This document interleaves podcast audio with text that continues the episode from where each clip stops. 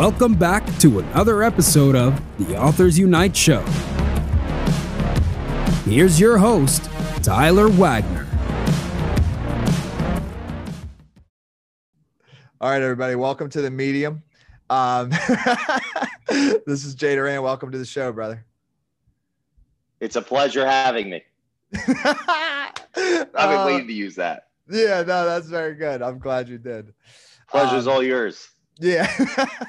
I'm excited wait. to see the comments so we can have healthy conflict when, when people yeah. tune in. Who so is wait, this guy? What, what's your typical response again when I ask, like, how are you? What do you say? Oh, better well, than before COVID, it was better than most, which the credit is due to Les Brown. That's a okay. Les Brown quote. Okay, gotcha. And then I stopped for a little while until I realized that cases were higher that, well, deaths weren't even talked about. And then cases were just going up and up and up. And yeah. now it's, I, I feel like I can bring back better than most. And it may not be insensitive to people. But of course, by the way, you know, God rest anyone's soul that was lost in this p- pandemic. And I mean, no insult to anybody, you know, personally. Yeah, for sure. So for that's sure. what the saying was for many years. Someone asked okay. me how I'm doing. Better than most. And I put it uh, on the shelf at the beginning of the lockdowns in March. And I've just recently taken it off the shelf and used it. And I think I, if I reflect on what I actually said in respect to questions, strangers or family or client, whatever, what have you, asked the, how are you doing? I don't know what I said for the last nine months or so. I might have just made a, a, a, a, a, a I don't know. I said, I get away from me. I'm scared of you. No, I didn't say it. That's uh, happened. I know. Okay, we'll get into that. But so I want to start off with a big question, because then I think it'll really, we'll go into so many different elements with it. So the question is, from when this country was founded to where we are now, how did we get to where we are now? And like, what do you think is happening? Big question. Well, this. Give us this, the time. Yeah, give us the timeline. This phone. Okay. This phone yeah. is a, a, I would argue, a positive symptom of our human culture's insecurity related to its idealistic endeavor, meaning we are uncertain about these big questions that you ask, mm-hmm. whether we are aware of our uncertainty or whether we are not. And all of us, no matter what, where we come from or what we look like, we are striving to go somewhere. And mm-hmm. regardless of, you know, we could talk on what, on what resolution, political, communal, yeah, yeah. business, just, well, just to answer your question, like the big, I would start yeah. here is that we are developing through technology. Mm-hmm. We, as in the human race, has always had the existential crisis of who are we? What are we? Why are we? Dot, dot, dot. Mm-hmm. And we're at an, an inflection point in our species special evolution where technology has literally given all of us, billions of people, the ability to be a dictator or a benevolent uh, leader, meaning how each and every one of your listeners, how you and me interact on these mediums or our, on our on our Facebooks or Instagrams or TikToks, with interacting with people in comment sections, that reveals our individual character. And it looks to me like what's different from now and the founding of this nation, and even thousands of years ago and so on, is we haven't changed much at all. Mm. Social isn't changing us. It's revealing what we are, who we are through our interactivity. And that's that's that's a hard thing to grapple with. Yeah. Think about how many people delete comments, unfriend people, block people, use divisive language like hater or libtard or fascist without having done the work to read both sides of a, of a thesis and an antithesis to come to a reasonable understanding of what the context of these words really mean when they're put out through someone's being into the world, how easily all of that's acting itself out. What's different from now and the beginning of the country is there's hundreds of millions of people in this ecosystem of shared belief that have the ability every day when they wake up and they check their email and they go on their comment section to act out authoritarianism mm-hmm. or act out empathetic inquiry. So the former, for example, acting out authoritarianism. Any individual that has a problem with what's happening in our country that then lives their daily lives, like all the conflict and whatnot and all of the divisiveness, that lives their daily lives blocking people on their mediums, just uh, ad hominems. Anyone could Google that. The lowest form of communication for violence. When you say, you suck, you're this, you're that, and you avoid the topic and just talk about the person's identity or their, their, their character. Mm-hmm. If we're doing this in our daily lives, well, now we are could be labeled as authoritative or, or rather authoritarian. Yeah. That person's outcome in their life is not going to be positive. Someone that empathetically inquires or openly, vulnerably, because one has to be vulnerable to ask questions, vulnerable to tell what they believe is true without attacking someone, they're going to navigate their lives just like they would have done one hundred years ago in reality of just like day to day without social, you know, I just like threw my phone around, without social, you know, media, which is another lens of reality through this technology.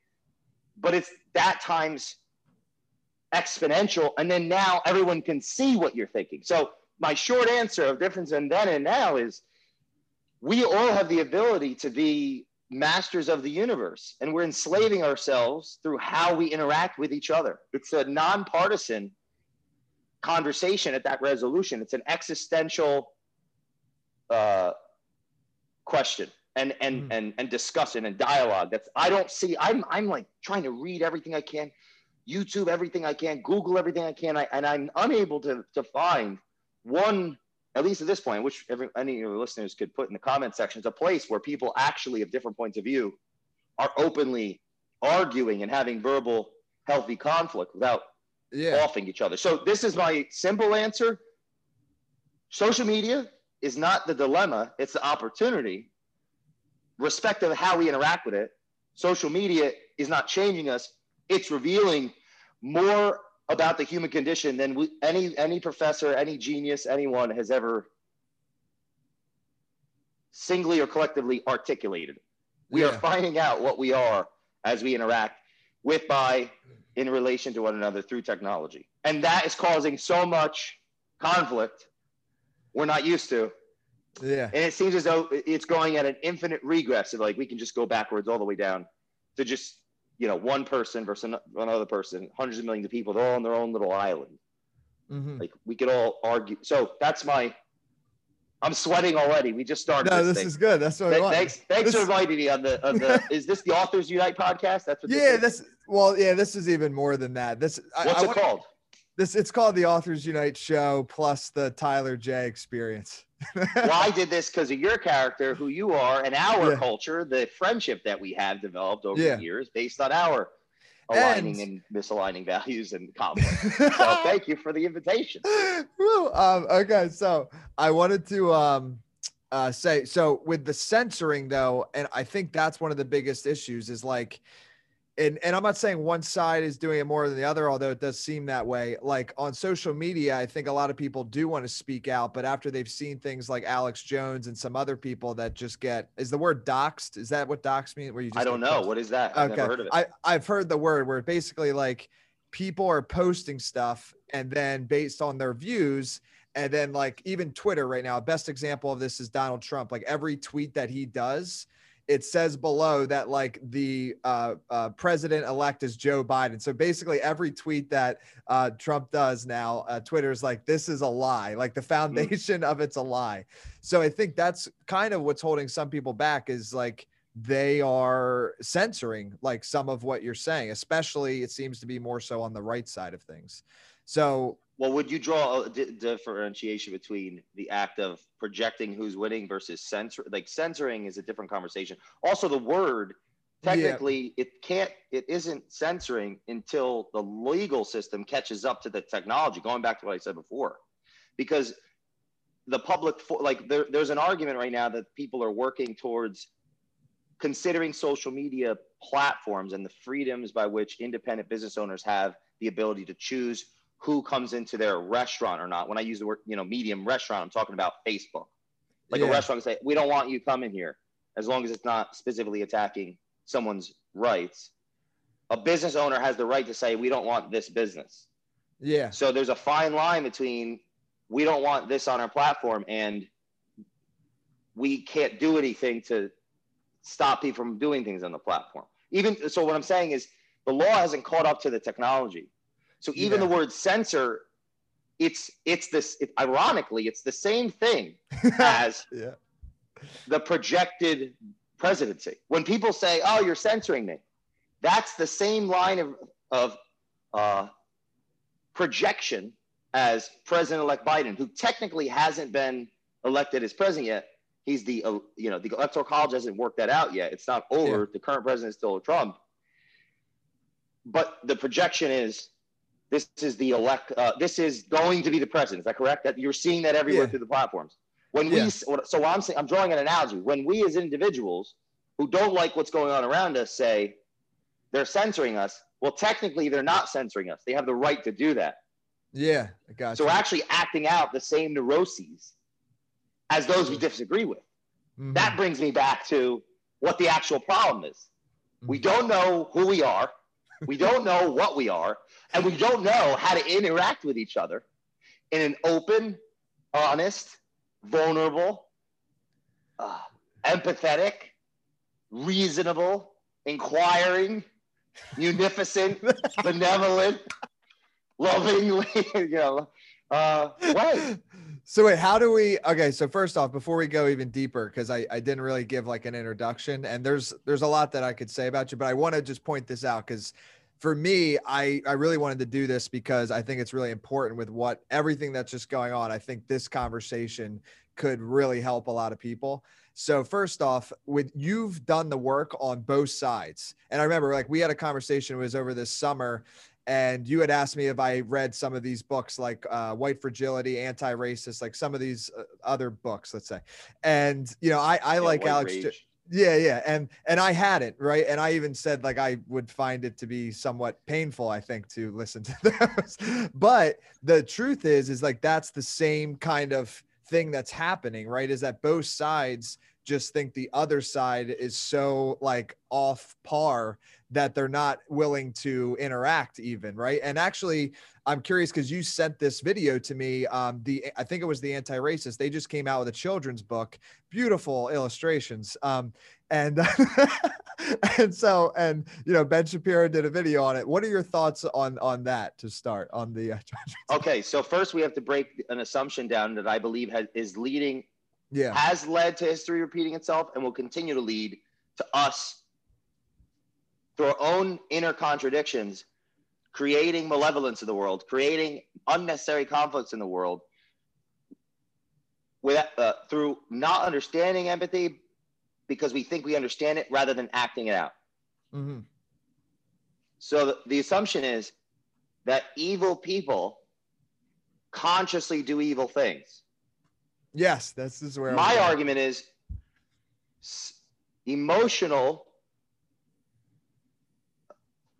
intelligent beings, which is everybody in their own regard, do things with the best interest of themselves and others by, by nature.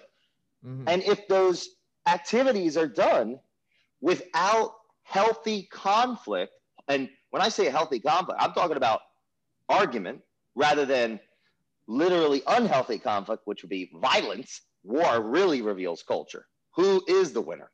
What mm-hmm. is true? So on, you have a, two sides of a view that are completely opposite. One has their thesis, and their antagonist, their subjective antagonist, represents an opposite view, the antith- antithesis to their thesis. And the synthesis, which will align the culture and make everybody better without everyone, without any party getting everything they want, because that would be impossible with yeah. freedom of opportunity through that healthy conflict, not violence, but interaction, which, you know, go back, makes our constitutional republic so awesome in that regard, how it was set up to have that. Then the truth is unveiled of what would be agreed upon. So, uh, I believe if both sides of a coin don't read and interact with the opposite, they're not acting out the empathy necessary so that when they come to each other, they won't communicate arguing the topics. They're going to communicate arguing each other. Mm-hmm. So if they argue each other, we must understand that whatever we represent as far as what we believe in is based on our psychological dis disposition, which is based on our environment related to our genes. So you, to understand the individual, you must understand the group. And to understand the group, you must understand the individual. So there's a simultaneity, simultaneity to truth. There, and me, I'll give you an example. Me, I'm reading all sides possible. Mm-hmm. And I see where natural, into like um, abstract, uh, honest, like meaning consciously honest, not subconsciously dishonest, ideas would form to say, hey, this is how we want to solve a problem. Mm-hmm. So just go back to my, the beginning of my diet, what I was, my retort to you. Yeah. The assumption that people are evil, or, or for example, the guy or gal that wrote this book saying this is doing it for the worst intentions. That assumption is irresponsible of the assumer. Mm-hmm. We're already starting out in a self-negation, stunting the ability to co converse. And the etymology of conversation is convert. We're going to learn from each other. We're going to convert from each other. And if we go along that route, that leads to war, like violence, yeah. the, the, the, the absolute lowest form of conflict, which is the physical conflict.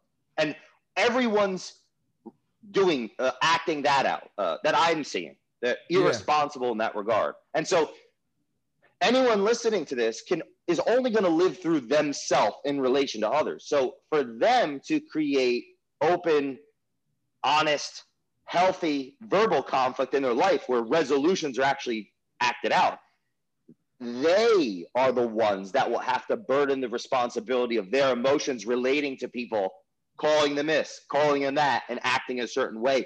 They will have to bring their openness, work through their emotions, and inquire, which means they have to actually ask questions. They have to actually be open to hearing another person's point of view. And this goes for all sides. Yeah. If we don't do this as a culture, the culture is done. And, and at the macro level, and, and it will, and no matter what, but it, this is, I am, just to clarify, I'm a cultural advisor at organizations. My work is centered around understanding culture on a micro, macro level. I work behind the scenes with the ownership only to help them develop good deeds, good thoughts, and good word, to be honest with themselves. And that helps the entire organization hire, fire, develop humans. That's my daily work. And what I see is people at the helm, they, they don't need to consciously be doing something that could, that would be perceived as bad, to do things that end up bad for themselves yeah. and others. This is part of our nature. We are, I, I say, we are honest liars. We're honest in public, but we lie to ourselves. And the value in that is individually, we're not going to work out our own paradoxes, our own inner contradictions, but together we do. Mm-hmm. Together we do when we have that open conflict. So my, my ask of everyone listening would be, everything you disagree with, go deep in that information, read it. You will, you will metamorphosize. When you're in a conversation with someone that you disagree with after you've done the work, there will be a piece about you where you can actually hear them. I have experienced this. I wasn't told to do this. Mm-hmm. I, I said, it was an intuition. Oh. What if I read as much as I possibly can of every layer? And as an example, when the lockdown first occurred, I was emotional. Like, wow, you know, this is really bad. Because, of course, uh, business is a vessel to our being. It's like a laboratory in real life. You learn a tremendous amount working with organizations behind the scenes about the human condition because they're, they're, they're cultures. That's what a business is. Uh, and I define culture as a metaphorical ecosystem of shared belief, created by an influencer and maintained by the alignment of the influence. The influencer is the founder, and the alignment of the influence is the relative agreement of what to do and what not to do in relation to the employees and the customers and so on. And that's acted out by story, language, symbolism, mediums, and the actual psychological disposition or interact, interaction, interrelation of the owner. So it's a literal library. Or library, laboratory, laboratory, L literal library is just reading damn books. Everyone should read things. Laboratory. So in this, you, you recognize that people, here's an example. Um, evil dictators. People like, oh, you know, they're born that way. That could be. And they're, statistically, there's a percentage of the population that are something with their brain. It's off, or something occurred in their child, you know, childhood or, or at some point in their life environmentally that flipped that switch. And now it's like, I'm just off. But we don't know the limits to that person. What could actually shift them into their own salvation? Well, my argument is that the majority of humans are so likely to act out evil. It's because they're so interested in being good, they they sacrifice their intuition, their reason, and their values in that moment of truth, and they commit acts of evil. And this is both sides. It's the person that self-righteously smashes somebody in the nose in that argument at the very end where they just can't see eye to eye on something. Yeah. And it's like, oh, I'm, you know, that's what I had to do.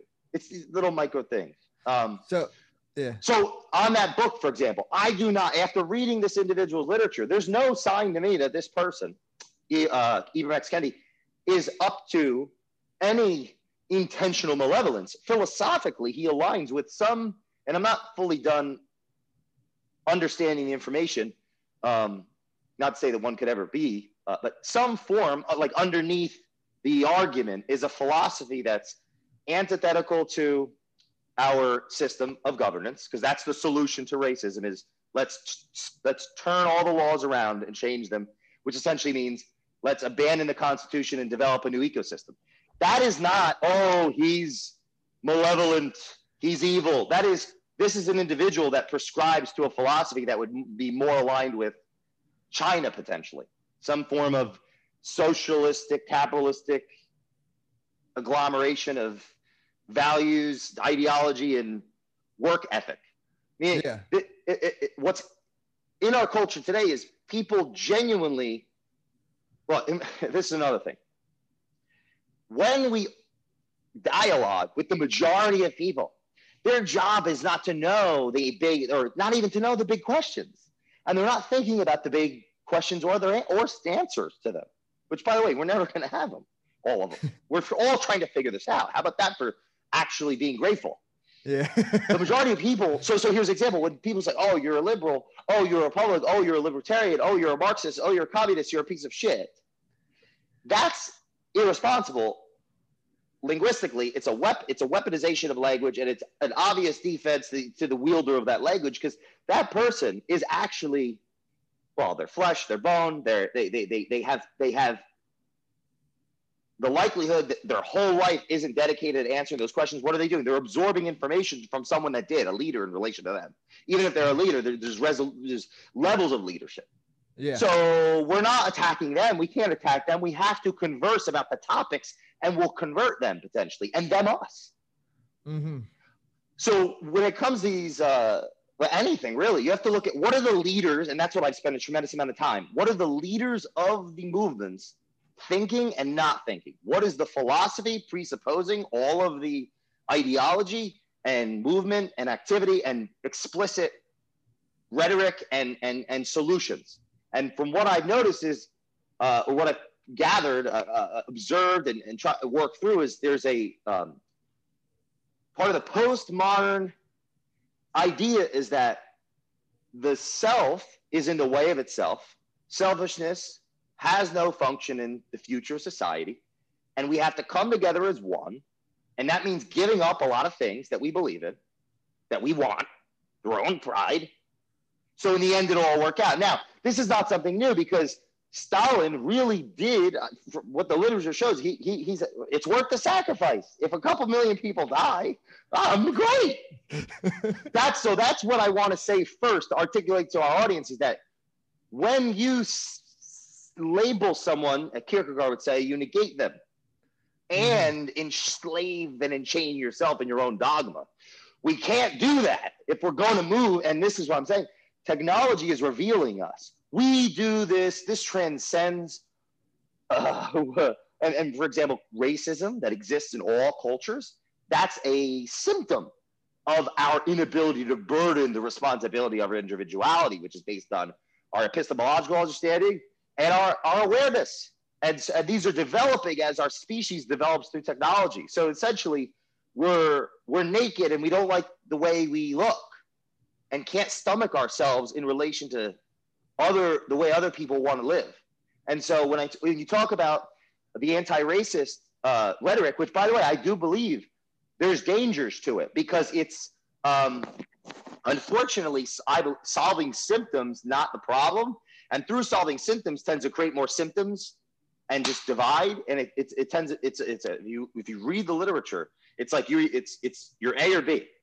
You're either uh, a segregationist. This is from Stamped, one of the books. You're either a segre- there's three options. You're either a segregationist, which is no good. Essentially, you're racist. You're an assimilationist, and they say verbatim, you're a coward. Assimilate is when people all get, they buy into the over macro uh, culture. And in America, it would be Western culture, Judeo-Christian.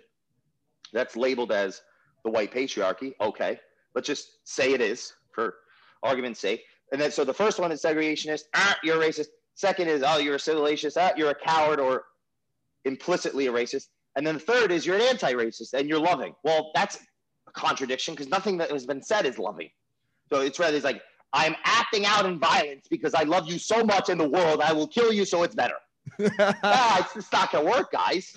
Because this thing, because I've, I've I spent so much time and money and energy in on, on our our company dollar investing in learning, and yeah, I see a lot of what uh where all of this would evolve from. I mean, essentially, yeah. Capitalism, the way it is now, will not bring us into the next epoch, and I yeah. don't want. I don't actually believe that uh, the Marxist ideology will, but people that are educated and intellectual do, they do think that. It's like, where's our, where's the next Adam Smith? Where's the next John Locke? Where are the next founding fathers, mothers, children, people? Where are they? Mm-hmm. Well, I think they're online and they're talking and they're doing things. Yeah. So right that's my short answer. Yeah. So uh, the, the social opportunity is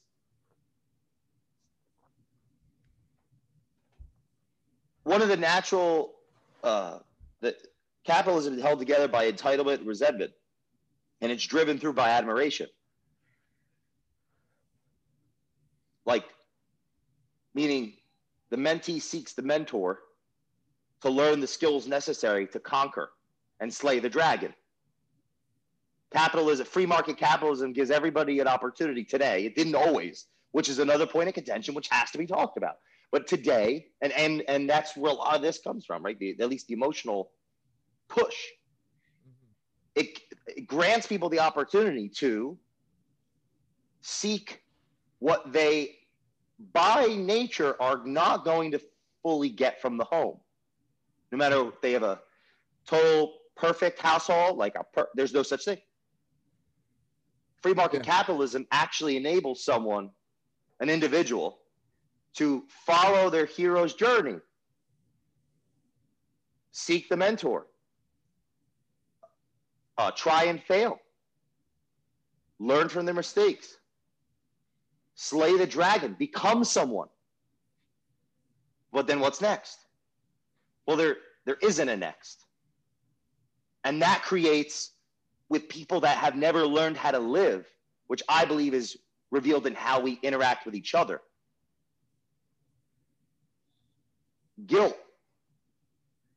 The guilt of the entrepreneur, of the aristocracy, will lead to the overwhelming victim narrative to the proletariat, to the, to the poor that seem oppressed.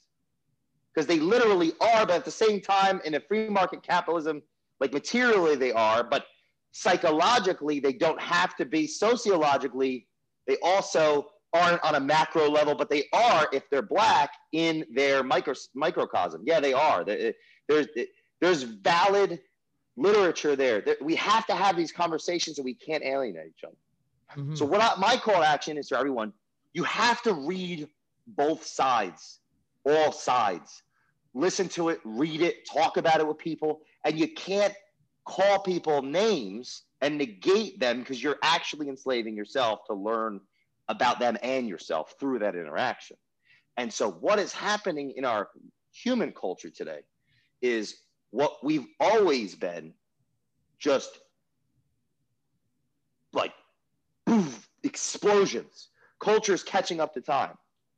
Mm-hmm. And it's revealing our, our cracks. So uh, shoot, you know, maybe, uh, I, you know, fifteen more minutes and then I'll finish. No. So wait, wait, to, to come full circle on that, like what would be, I don't know if ideal is the right word, but the ideal scenario between the author of The Anti-Racist and Ben Shapiro, like, would it be, because I, the video, I watched uh, Ben Shapiro's full video.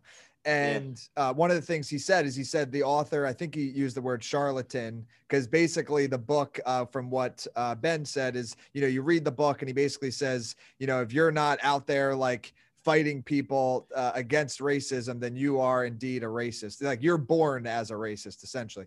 So, and then he, he says, the only way essentially for you to not be a racist is to hire me to like speak or come to your company and teach all of your employees. So he says, so, but that, that right there, whether true or not true, that negates a potential uh, discussion, because right off the bat, he's saying you're a charlatan, everything you do is like a cheat and a lie or whatever, you know? So how, what's the ideal scenario for them both? And not to come to a conclusion, because can we ever actually come to a full conclusion? I think it's just an ongoing dialogue, right? But how does it, like, how would you see it working best? Like Ben, instead of him doing that video, just being like, hey, I don't agree with these things, and invite him on his show. And then they just openly discuss. Well, from what I've watched yeah. of people on Ben's side of the equation, yeah, uh, they often speak about how they they they do that, and they all, and I don't know personally because I haven't asked them, and I yeah, also yeah. wasn't there. For but sure, they they, they offer they say that oh, they yeah. offer opportunities. They do. Dennis Prager said I'll, I, he offered twenty thousand. Anyone to come on his show, anyone to come dialogue with him. Sick. What yeah. I, what okay, so to answer your question, then I also have another question for you. But to answer your question, yeah. what? Who in the right mind would want to go on a show where if they watched or logged into it, the show is completely about how they're an yeah. asshole, yeah, true. Whether saying it or not saying it. Yeah. Mm-hmm. Question. Yeah. Do you believe when it comes to becoming an author and one marketing themselves, or you know, becoming an author and wanting to make it And, and and utilize authorship to get business and, and share someone's perspective that your organization yeah. would increase their likelihood. Do you believe that? Yeah, yeah, without a doubt. Yeah. And so, e- and Ibram Kendi believes that if someone doesn't know about anti-racism and yeah. wants to learn it, then they should pay him. Because he created the idea. So that's a yeah. symptom of free market capitalism. That it doesn't mean he is up to no good. It means that he believes what he's saying, and therefore in a, now one could argue if they understand where it looks like he's going with his ideology, or rather, let's say his philosophy of the system's racist, because that's the end goal of the, of the interaction is the system's yeah. racist. So we any any laws, I'll just define it really quick. Uh, in the book, the idea of a racist policy is any policy in place where two or more racial groups have inequity. Mm-hmm. So the example they used, it was roughly, there's ten houses on a block, and six of them are white, three of them are Hispanic, one or two are black, what, what have you. Is that even the right math? No. You understand my point? Yeah. There's inequity. There's a, e- equality of out- outcome is, is all different. So the, the policy must be racist. I'm not saying I agree with that idea. I actually disagree with that idea. What I'm saying is when he's saying it, I believe he believes what he's saying, and mm-hmm. he believes he's developed a cogent case for it, which is revealed in his books. And anyone that disagrees with him, if they want to uncover what is true about the world for themselves through those that disagree with them, because we all disagree. Everyone in the world disagrees at least about one thing. And if we live our lives only on that one thing we disagree with, where we can't live with other people, we are done as a species. Mm-hmm. People live like that in their lives today. That's why they don't talk to their parents, or they don't talk to their children, or they don't talk to their uncle, or they don't talk to that old friend. They're living authoritarian today, on the right, on the left, on the this, on the that, all of them. Mm-hmm. That's my point. Now, the other thing was, uh, damn, I forgot the other thing. Damn. No, it's all right. We're ah, I actually did too. Well, I think damn. the best example of that, though, is is on that one thing. Like, you know, there's a lot of people that if you vote for Trump, then like the others, like people literally lose friends for openly saying that they're a Trump supporter. You know, like, yes, and now that is a symptom mm-hmm. of a of an unaware, entitled, resentful culture. Mm-hmm. The question is, where where is that? Where is the source of that really? Well, it's it's happening at every level, in the home, at the school, in the company. It's it's happening at every level. Oh yeah, wait, uh, yep. Uh, and it's it, it's it's a sign. It's a sign that um everybody's wrong, because everybody believes that. Everybody believes that what they believe is the absolute truth. Mm-hmm. I recommend everyone read into a, a, a an Austrian philosopher uh, of science and all of, these, of many things. Karl Popper proved in the twentieth century falsifi- falsifiability theory, a theory in science and the hard sciences like physiology, biology, and so on, is not proved indefatigably, like without doubt. It's proved with the, to a degree, and agreed upon by the culture. And then it's disproved.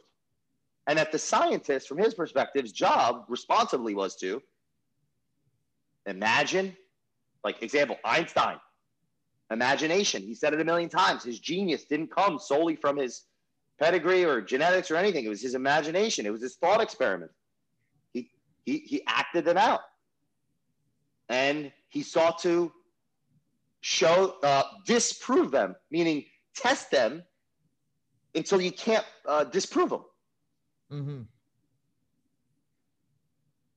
This is why right now people are saying science, it's science.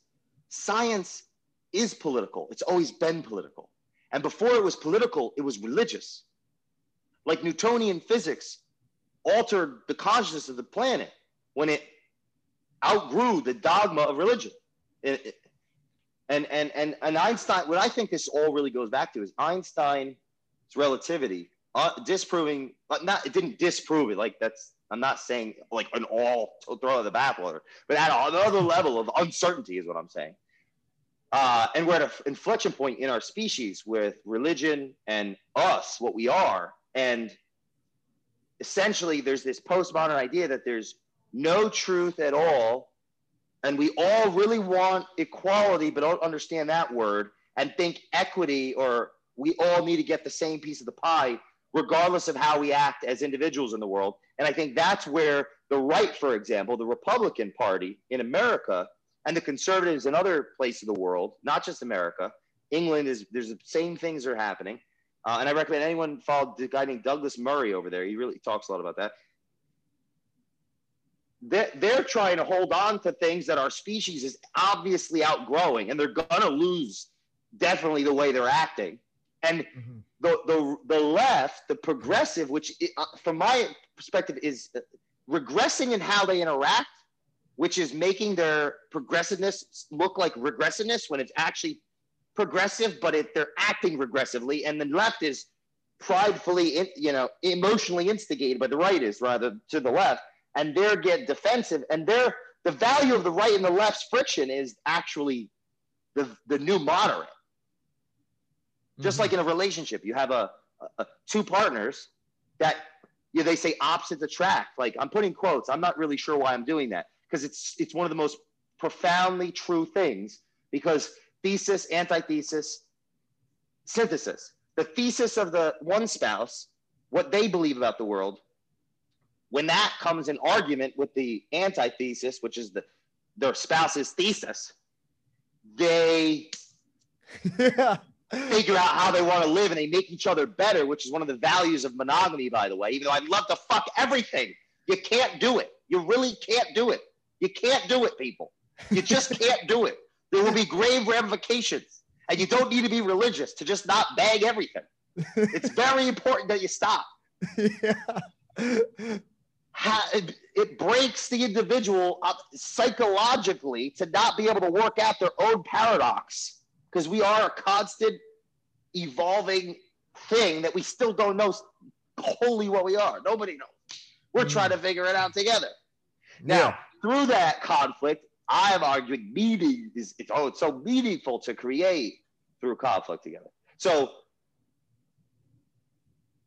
the conservative party is just as irresponsible as what they would call the regressive left because of how they're interacting with that side. And that side is just as irresponsible how they interact with that side. And it only takes one person in an interaction to, to rise above themselves, to pull someone out of purgatory. It has to happen. Now, this is my argument, is that when you call either side a name, like a libtard or a fascist, you stunt the opportunity to sell or convert those people on your ideas. And it's through that conversion, the conversation, the converting, where people switch to either side, or they all get better in that process. They actually learn. It's like a, a healthy relationship with a monogamous couple.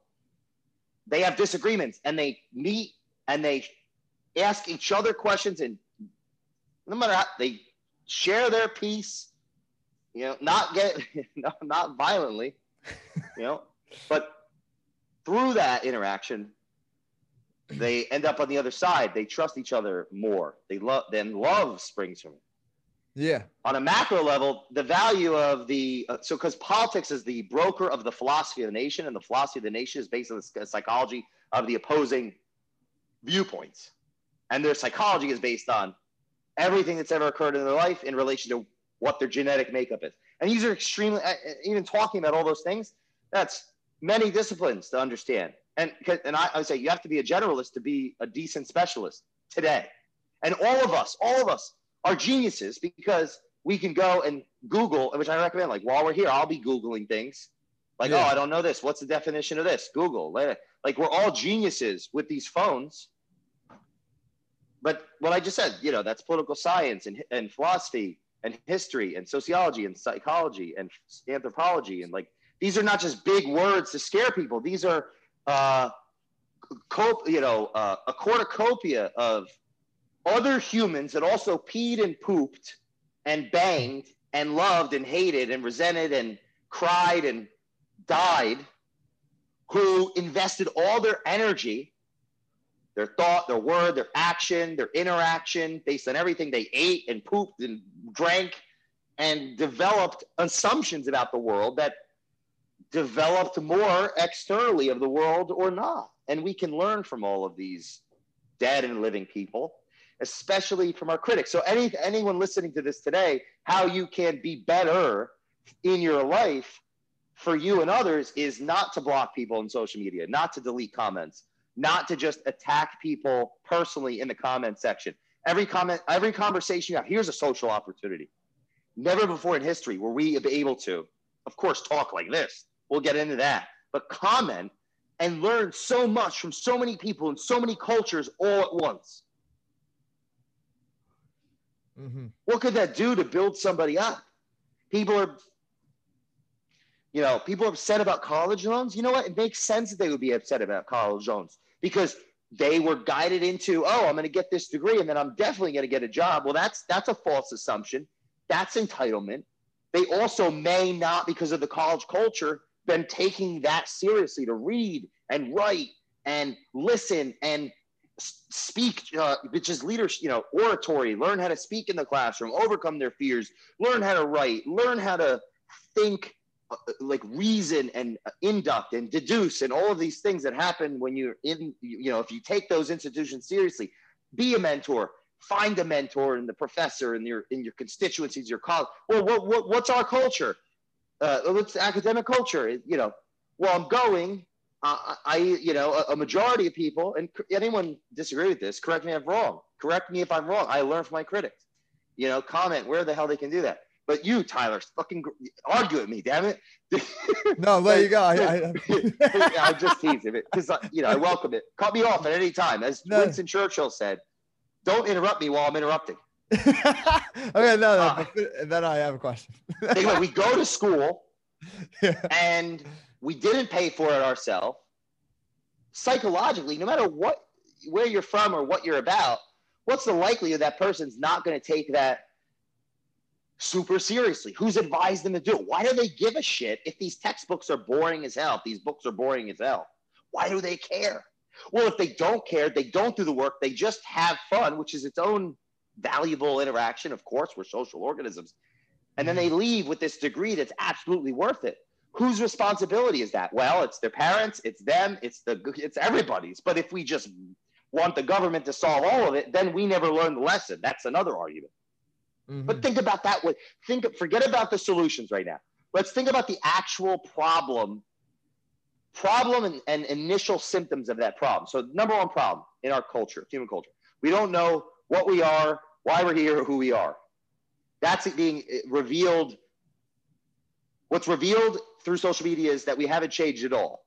Literally, yeah. we are as dumb as we were ten thousand years ago. That's what's, that's what's being revealed. All this wisdom we have, we're just trying to create A I and governments to take care of us, essentially, and solve our problems. We're as stupid as we've fucking been for one hundred thousand years. Wherever the Australopithecus came, blah, blah, blah, we're done. um, because emotions make brilliant people stupid. Mm-hmm. So it's revealed, and I'm I'm teasing. I'm, I'm being funny. No. Well, trying to be funny. I'm insecure, too. Yeah. We're not dumb. We're more brilliant than we can comprehend. We're acting dumb. Social media is revealing that we're the same being we've been for a long time. And we're simultaneously entitled and resentful. That's a concoction for anarchy at every level. And if those that have a greater understanding of what's good about the world, or believe they do, let's just go, they believe they do. Mm-hmm. Because it's the false assumption that one does. Not to say that there isn't some things that are absolutely true, and I believe there are, and if we'll get into them, we'll get into them. But it's the idea that one believes that they are, they know the best. That's the self-righteousness that leads to that, to all conflict and all disparity and war, essentially, that reveals who really is in charge. But let's look at our institutions. We have these people, you know, with a, a large swath, millions of young adults who have these degrees they're not going to use, that they didn't know better, they're looking to enjoy their life, maybe it's on them, or their parents refinanced and did things to get them there, and now they're farther away from their retirement, that now that's weighing on them, and they go in the world, and they don't know what to do when we're yeah. living in an entrepreneurial society now. I actually- the industrial age is done. We're all entrepreneurs, or we can be, and that's a social opportunity. Social, excuse me, I'm like throwing up, talking so much. No, it's good. The social dilemma is a perception of regression based on how we don't know that we're so much the same we've been for thousands of years. When I say we, those that made that movie and those that accept that philosophy, the social dilemma, we don't, we don't, we haven't even asked that big question: who are we, what are we, and how do how do our actions reveal who are we and what are we? That we think it's social media is ruining us. No, no, no, no, no, no. You're missing the forest for the trees. Social media is revealing us. We are this. And we actually have to um, grapple with that. But it makes a lot of sense because essentially we're not uh, consciously evolving quick enough for how technology is, is forcing us to reveal our nakedness.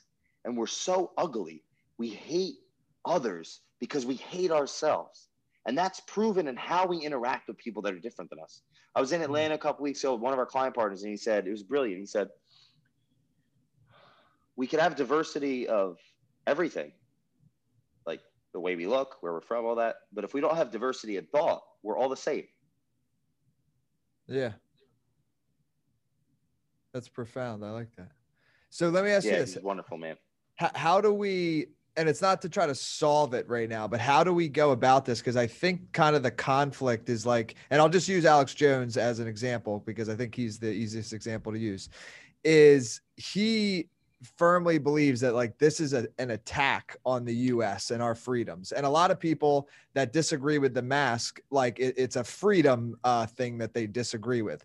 So a lot of people think like it's kind of past the discussing um, uh, or, or, you know, having a conversation, like they tried to have a conversation and that's not working. So I don't think like Alex Jones is not advocating for violence. Um, I don't believe, but you know, his company's literally called Info Wars, right? So like, it is something above or not above, more so than just a conversation. And when I say more so, I mean like energetically or forcefully. So like what, I guess, what is the best way to go about it? Like, and I'll give an, another example. Like I noticed- Well, if we're not giving our enemy the benefit of the doubt, we're, we're contradicting the beauty of the Constitution, which is guilt, which is innocent for guilty. So to say he's not for violence is a, is a, is an, um, a, is the, the subconscious, there's a subtle contradiction. If you're not for open dialogue, you are for violence. The violence just hasn't occurred yet. And just two wrongs don't make a right. Yeah. I'm not being hard on Alex. No, no. Alex is a patriot in his own elite. Anyone yeah. that tell anyone that speaks up and shares what they believe is is already one. They're in the game. But just yeah. to clarify, go ahead. No, no, no. Yeah, I'm just because I feel like um, I'm, again, I'm just using him as an example. Like I feel like he literally feels like we're under attack, like, like truth, like his intent, again, going back to intent. And that's the thing too. It's like where, let's just say the people that he think thinks we're under attack from, maybe their intent is good, right? Like they think that socialism or communism is what is best for all of us. But, but we know the outcome of that is, is bad.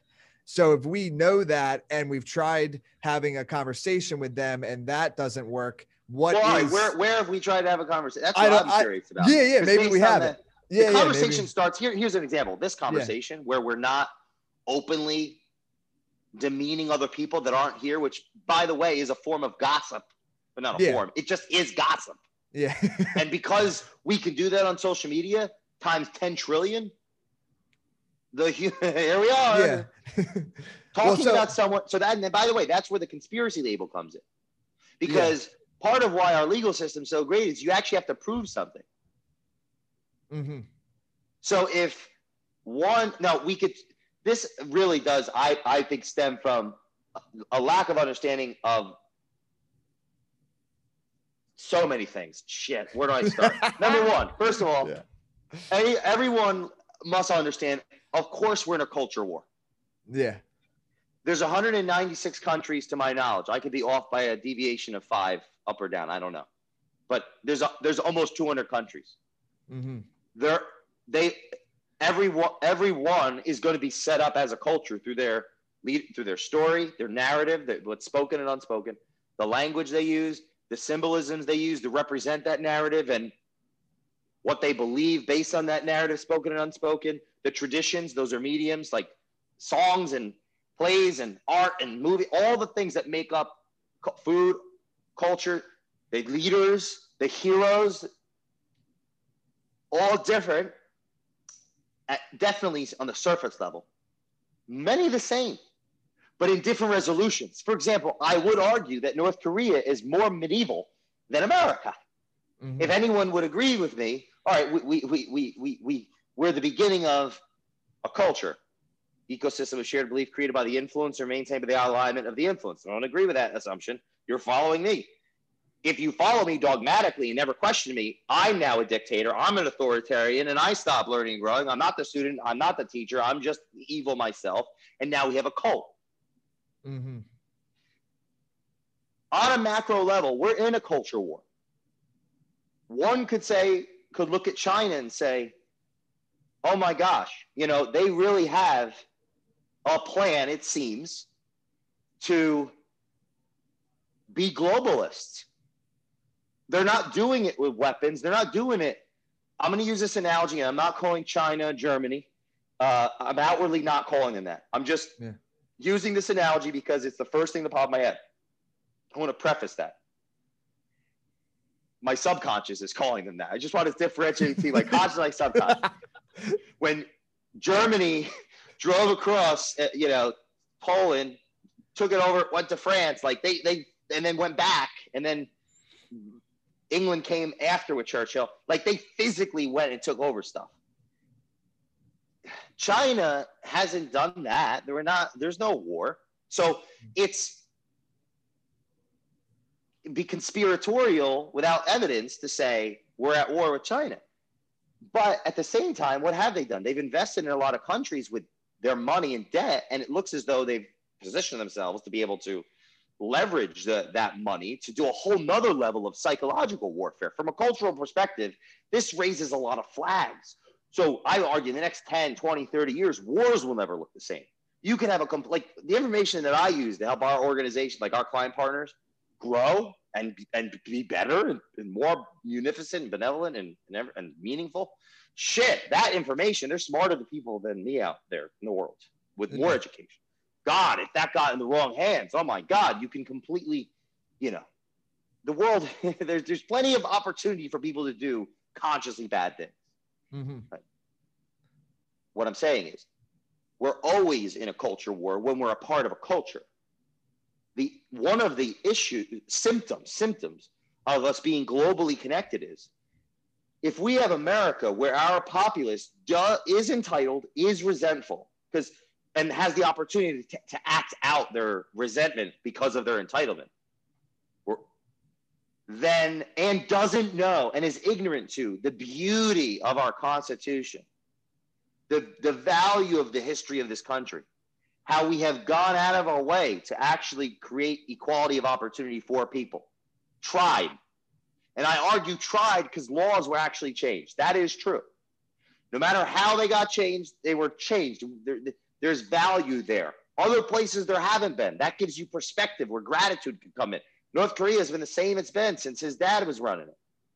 And it'll be the same when he dies, most likely, without intervention.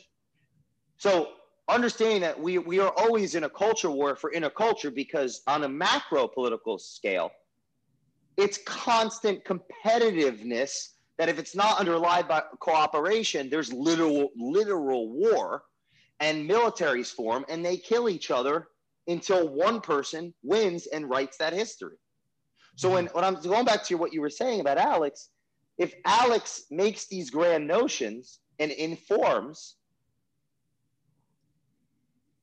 like even in the title, Info Wars, Info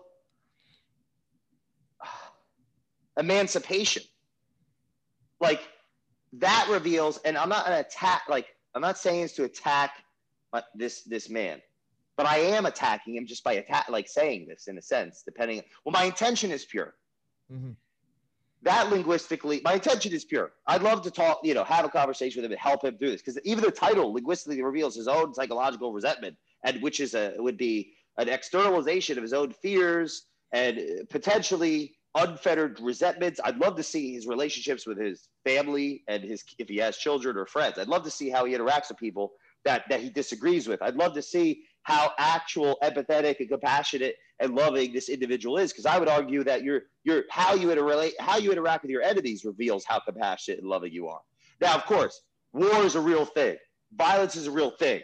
But if you are in a position where someone is about to literally stab you in the eyeball and you kill that person, you will have to carry that for the rest of your life, unless you lie to yourself enough to believe that you did it for the right reasons. And that's my point, is that we're all honest liars, and we are honest with the public, but dishonest with ourselves, so we don't blow our brains out as a species. Mm-hmm. So info wars could be info emancipation, where we meet with people that disagree with us and and have dialogue about the topics and convert them. Because this is my point, well, one of them. If you have a million people that follow an ideology, if you attack their person, they're going to stay closer with that ideology and they're going to kill you. It's the first level rule of sales, which we learn, by the way, from capitalism. One of the beauties of capitalism, you have to learn how to sell. You have to learn how to convert. You have to learn how to con- conversate. It's an, that's why I love capitalism. It's one of the ways to act out virtue. If you are a benevolent leader, you actually have to sell people that disagree with you, because they're like, I don't think your product is relevant. But they don't say that. They're just like, ah, I got to think about it. Yeah. You have to convert them. And then you say, oh, InfoWars China. Like, no, you know, no, it doesn't work. Info and light. So I'm saying that everybody is irresponsible. We were able to function as a society before technology evolved, evolved to the point where we're all connected. And now one of the things that's happening in this country, which has an amazing has amazing precedents for equality of opportunity, for individuality and responsibility, all these things, is that our populace doesn't understand it enough to overcome themselves in relation to it. And everyone's bought into their ideology on all sides that knows the best, is the best, and is revealing their own contradictions by how they interact with each other. Everybody's doing it. Everybody's doing it. And if we don't work through that, oh my, we're going to lose our ability to be responsible. So for example, go to the mask thing. Philosophically, if you're someone that believes in, genuinely believes in collectivism, dude, read Epicurus. I haven't read a lot of him. Mm-hmm. Karl Marx wrote his dissertation on Epicurus. Uh, uh, uh, was it communals? Uh, cre- Epicurus led to uh, convents. That communal, there's, there's, you know, but then that was taken as like, oh, what if, you know, we could create utopia through this. And looking at the symptoms of capitalism that does alienate the, I haven't met one person that owns a company that loves their life. I just know the fucking lonely people that are rich. I help them love their life and get richer. So it isn't perfect. Yeah. They just burden the responsibility. Everybody around them that resents them and expects them to give money. And then they alienate their friends and family, and they they convince themselves they're happy with the shit they buy. Those are symptoms of success. Success. So it's not right. So someone that enforces masks in a city, the likelihood is that they think that's the best damn thing to do. And no, I don't think that. I'm actually pro-death. Yes. I'm actually pro-death. Let's talk about that. If someone asks you to put a mask on, I say, I, I my political persuasion is pro-death. Yeah. I, I, if you haven't contemplated, we're gonna that, clip the likelihood that, by the way. You haven't started living. Do whatever you'd like. I, okay. I, and and when I, so you know, I said that a couple of you like, huh? I'm pro-death because I live. I live meaningfully. I tell the truth. Mm-hmm. I listen. I want to learn. There's a certain line that I don't think we can cross as a species yet. That if we cross it too soon, our fear of death will lead to hell on earth, mm-hmm. where we have no, no ability to choose. I think that psychologically, and of course philosophically, someone that prescribes the collectivism, their intentions are pure. Who wants to die? I haven't met anybody that did. I, I haven't met one religious person that wanted to die. Mm, that was like excited about dying. Like, I can't fucking wait to get out of here, dude. Like, I'm not in a rush, but I can't wait. Like, what an exciting, what an exciting idea. Think about this. You're either going to live forever or you're just not going to know. Now, I'm, almost, I'm quoting Cicero, kind of, but I read that book after. This is really how I think now. Someone, someone has said, well, you could go to hell. And I think if I'm going to hell, they said, how I choose not to do all the bad things that I would love to do, then fuck, I better be down there. Like, there, I have some work to do down there. That's how I'm thinking. Like, I'm doing the best that I can. If I'm going to hell, uh, then I better well damn be there. Like, blah, blah, blah, blah, blah. Like, yeah. But the, the way I'm looking at it is, oh, my God, like, I'm focused so much daily. So oh, hey, go back. Where does this idea come from? This this is a philosophy. Mm-hmm. I, I believe it comes from my work, and which is revealed in how I interact with people. If I meet a stranger, I'm there with them. I'm going to get to know Bob or Mary or whatever. Asking questions. Mm-hmm. Listening, which is revealed in continually, openly asking questions to want to learn, being a student of life, telling the truth, not being afraid to share what's on my mind to someone that I know or don't know, not omitting, learning, being open to love. These are hard. These are, they were always hard for me. Yeah. I'm working on those things.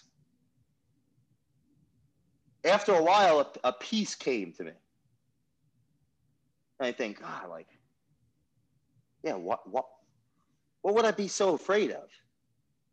What would anyone be so afraid of if our lifespan is so infinitesimally small in the grand scheme of things that we're holding on to something that was because we're calling life life? How arrogant are we to call life life when we don't know what happens next? And it's probably a lot longer than time, which is a dimension of this reality that we still don't fully understand all the dimensions. It just seems fucking ridiculous. To be, like, imagine our human culture. No, I'm a whole nother thing, surface level, but I it actually ties to everything that I've been saying because it underpins everything I'm saying. If we celebrate it, we have a funeral and we make it all about us. Yeah. It's a symptom of the big question. Who are we? What are we? And how, uh, how do we live? Someone dies and we cry, at which, okay, yes, crying, good crying. Your, your, your brain is working properly.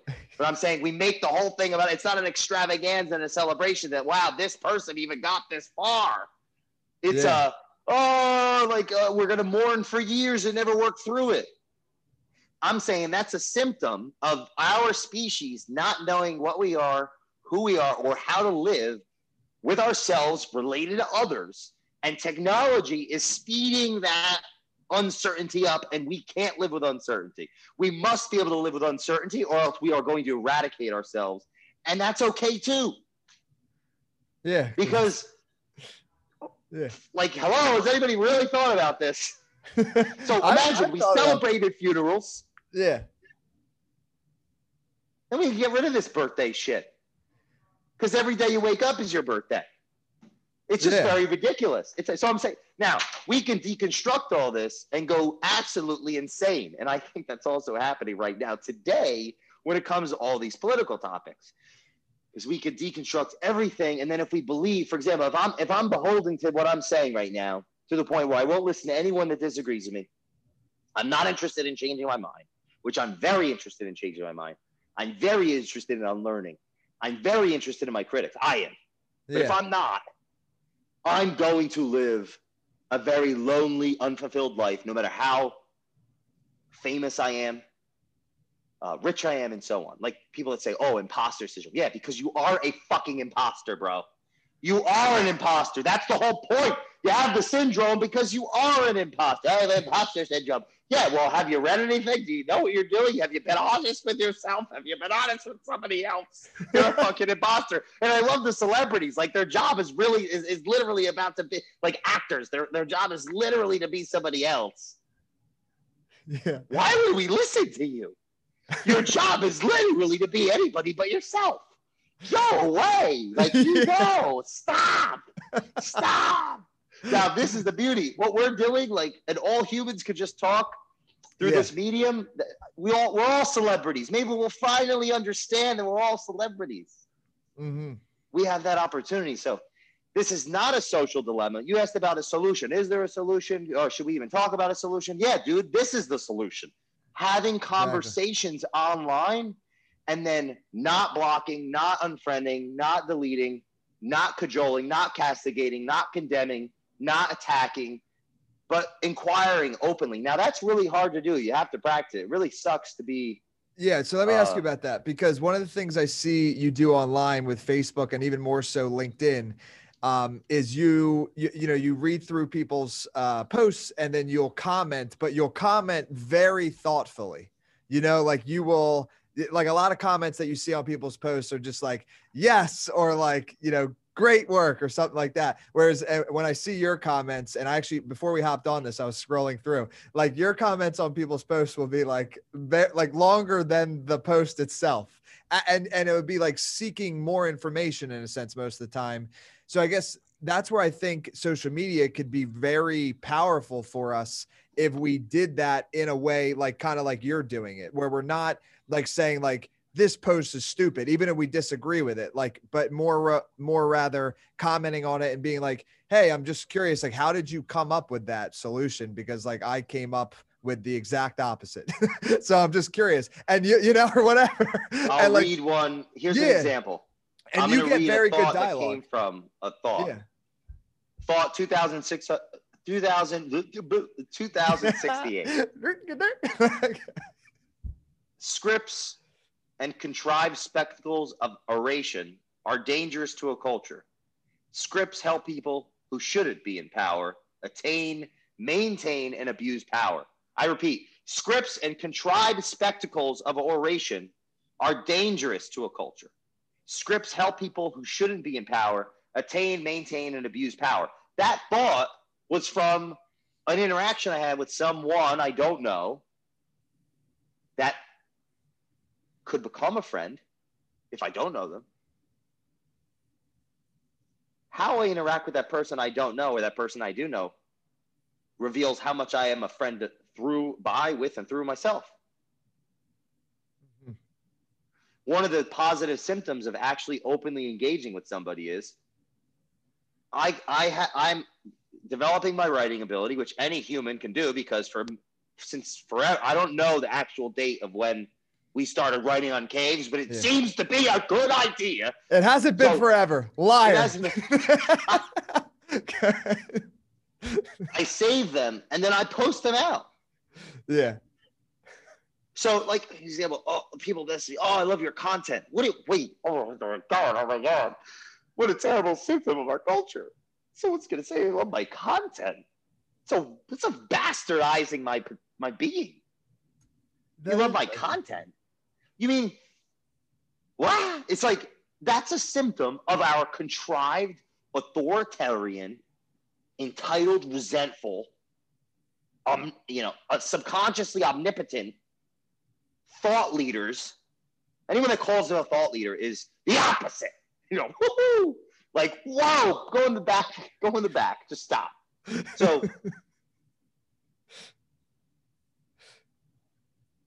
social opportunity is you can share what you think, who you are. You can tell the truth.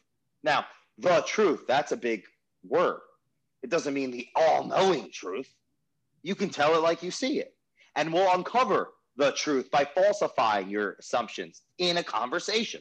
We're all scientists. If we're free to think and to talk and to act. So yes, I, uh, you know, I limit how many interactions I'll be in because, well, if I just argue all day long on Facebook, yeah. I'm, you know, like, however, yeah, once, once, a day or every other day, I'm going to get into an engaging conversation naturally. Mm-hmm. There's so much value. We could spend two hours talking about the value of having open, honest conversations with people you don't know, where you yeah. actually have to challenge yourself not to jump to assumptions, not to treat them poorly, because you're not, as, as Mike Tyson said, you know, paraphrasing, uh, you don't get punched in the face. There's that meme. Yeah, yeah, I know what you're you talking know, about. Social media is where people forget that or they don't they they treat people in a way where, you know, without where there's no chance of getting punched in the face or something like yeah. that. Like, you actually have to be super responsible through these mediums because there's there's going to be no consequences. Now imagine you're already an entitled culture, and then you have the ability to go anywhere you want in the world, and the grass is always greener, and you hate yourself, and you hate your parents, and you hate everybody. Because you don't know yourself, you don't know why you're here, you don't know what you're doing, and nothing matters. Oh, nothing's true, and everything's falling apart. The world is ending, and you watch the news, and all of a sudden, the, the easiest thing to do is make fun of somebody online, mm-hmm. and now you feel better because that's an act of omnipotence over someone. Oh, I can block this person. I can delete this person. I can destroy this person. That feels really good. That is programming. We are programming ourselves to prepare to uh, metaf- to literally be okay with hangings in the square. It's like a witch trial. And, and we're seeing the symptoms of this in our politics, in our overall culture. So what I do is I post my thoughts online. I get these thoughts from things I read. Uh, th- I think, you know, that's another thing I'd actually like to talk about. Yeah. O- open argument with people I don't know. Oh, like some thought will come. like the one I just read you was from a conversation with somebody. And uh, some of the some of the things that have challenged me have come from these conversations. Here's another one. Uh, well, here's one that's relevant to our time. I, I thought two thousand fifty-two. And there are this many thoughts because they're just me putting out something I thought about. It's not content. I'm not yeah. a commodity to be bought and sold. Now, technically in capitalism or in any ism, we actually are a commodity at some degree. And I, we could talk about that too, but I think we need more time for that. But thought two thousand fifty-two, there is no greater fuel for the success of the individual than imminent tyranny. There is no greater fuel for the success of the individual than imminent tyranny. Yes, what, what, the, what InfoWars, sir, or I'm going to call him Info Emancipation, is talking about, There's there there's def, there's truth to it, and there's truth on the other side of it. Imagine you're in governance. You're a leader of the world. And very smart people are saying, hey, by the way, all of the information of the world, our narrative that keeps people just, you know, living their lives psychologically healthy because humans need certainty to function, generally speaking, until they don't. Another conversation. But, you know, certainty, where we're certainty-seeking machines. Yeah, uh, because technology is granting the central, uh, the centrality of information through each individual in the world, it's going to be really hard to get everyone to agree with what the truth is. Uh, so, so I think we should start, um, you know, figure out ways that we could um, uh, re regulate and uh, uh, align, uh, you know, so that way people just start don't start just killing each other. And, sm and and developing small tribes across the world. Like someone that studies you know, all you know, a lot of topics around these issues. It, it, if I'm in and I'm, and we're not in government yet, or or or in those uh, that resolution yet. It's a serious human threat to have that much power in each person's fingertips. Yeah.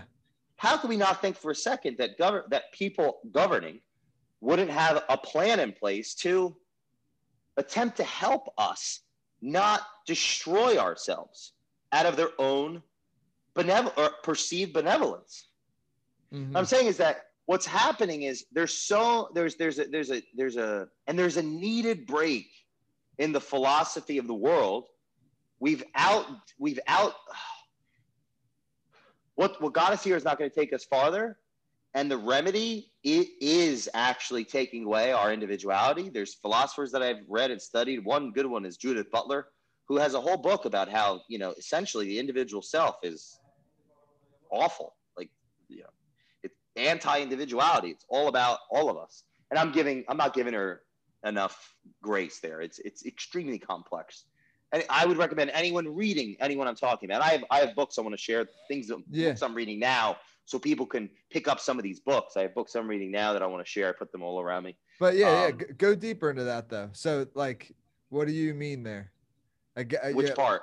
The last part. So she she's against individuality.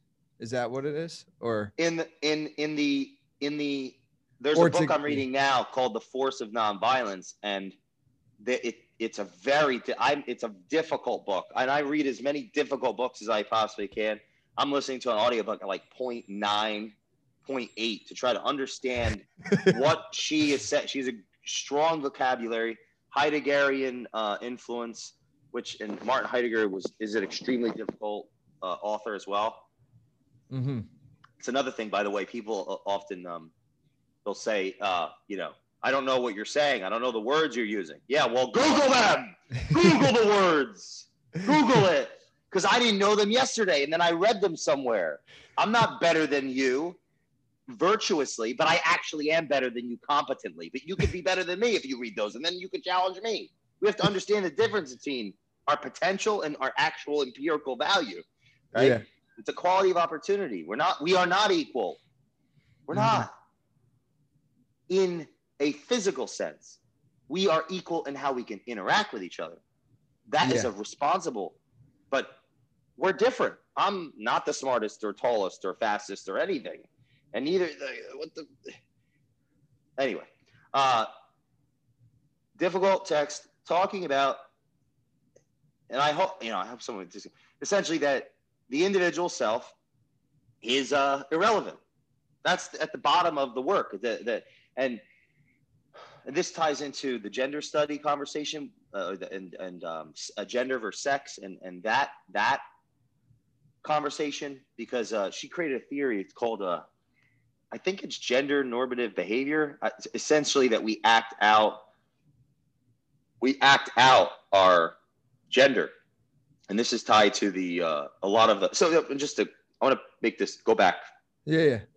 Um, think about this for a second. There, there's, and this is at the highest level of intellectuals.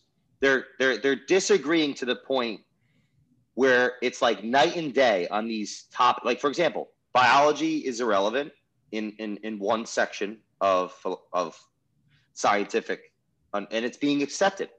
And like, that's a big break. So if we can't come together and figure out, all right, how are we going to live through that break? There's going to be serious breakdown in society, and people are going to freak out. An example of that would be people that are um, thinking that, you know, people are out to get them and that the world is ending. Well, the world isn't ending. The world is evolving, but how it evolves is extremely important, because humans have a tendency to forget that we don't know what we are and who we are and why we're here. And we act out policies and behaviors that end up killing people, mm-hmm. which is not necessary. This goes back to, like, you follow Peterson. Yeah.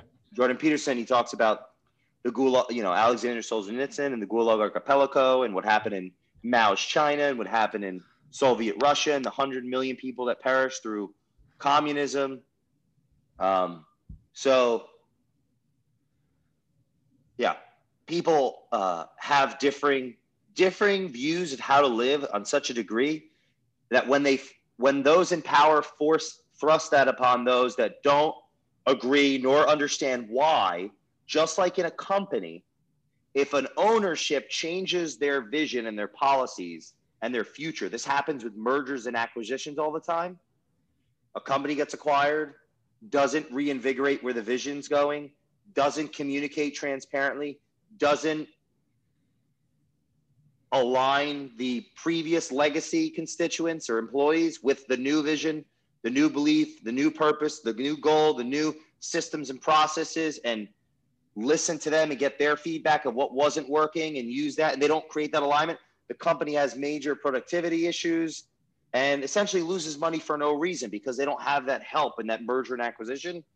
That's happening now in our culture because it, it's it's it's rifting off. And this is tied to other things like our educational system, which has been teaching, our, yeah, it's arguably anti-American ideology for, for a long time. Um, so. Does she paint yeah. the picture of like what the, like what that world would look like without individuality? I, I can't speak to that because okay. I'm not, I'm not comfortable with my yeah. understanding of this specific philosopher's literature enough. Next time we talk, I will be. Cool. That's one of the main uh, what I've been studying the last nine months. To, so I can. So I'll just go to back. Yeah. When all of when the lockdowns happened, from a cultural, so the main disciplines that I've studied for our business, for those businesses that we advise, like in in in a plethora of industries, virtual training, consulting, mortgage banking, real estate, home improvement, construction, and so on. Philosophy, anthropology, psychology, sociology, history, economics, and, and so on and so forth. Really interested in leadership and sales and business and, and organizational culture and and, and and and and yada yada, right? When when the lockdowns occurred, and now now the, the macro conflicts are pressing themselves up in, in our businesses. Obviously, everyone's affected. I wanted to speak up from a cultural standpoint, and my significant other and my, my coach, Jenna, said, hey, Jay, how about you get educated with what's going on? Just shut the fuck up and then speak up. That was the most brilliant advice ever, because what I realized when I actually went back and I've read about one hundred books on uh, gender studies and feminism and race in America and uh, revisionist history and postmodernism and so on. I by by actually reading as much as possible of both sides, all of the sides, like I said earlier in our conversation, I don't think empathy is, it can't only be an idea. It has to be an activity. By actually reading White Fragility, How to Be an Anti-Racist, White Rage, Why I'm No Longer Talking to White People About Race as one of the one of the other titles, and and and many more. Like before this twenty twenty is over, I have thirty-three more books in those genres that I'm reading. Um, and we, I would like to talk about reading in general, because reading is yeah. to think and not just memorize. Not For that sure. both aren't important. Why we think. Uh, the latter memorization happens naturally as you read the thing, because you're actually yeah. open and curious, which I am. That's that's that's that's a great that's me important too. to me. That's why podcasting is like my favorite way to learn. I think that's why I think I love it so much, because I'm just like curious and I can. It's like live feedback, you know. Whereas like I do love reading as well, but there's not like a punch back, if you will, and not like a punch, but you know what I mean. Whereas yeah. like if I have a question to what you're saying, I can just come right to you and ask it. Where's the, the future book? Of education will be ponder. Through podcasting and virtual training. Well, I, I, I think that people like, people like a Butler, uh, a Peterson, uh, a Weinstein, um, these, these teachers, no matter what, they're all professors. And this is where the entrepreneur comes in. I think the future of business is an integration of business and the teachers of the world. That business is actually the laboratory for being, where humans can experiment on socialism, communism, dictatorship without death.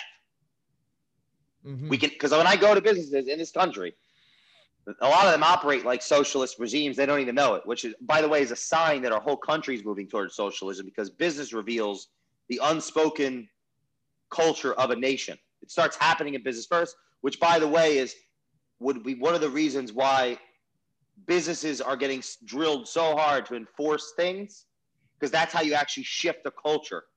Because once a, it's the selfishness of the – it's the the irony is that, that capitalism will, cri will cripple under its own – selfishness and lack of awareness, is that the, you know, if you get the businesses to do X, Y will occur. It's it's a, it's a there will always be, and this goes, I'll come back, but there will always be maskers and anti-maskers. There will be people that will want to have a face. A face is a very important thing.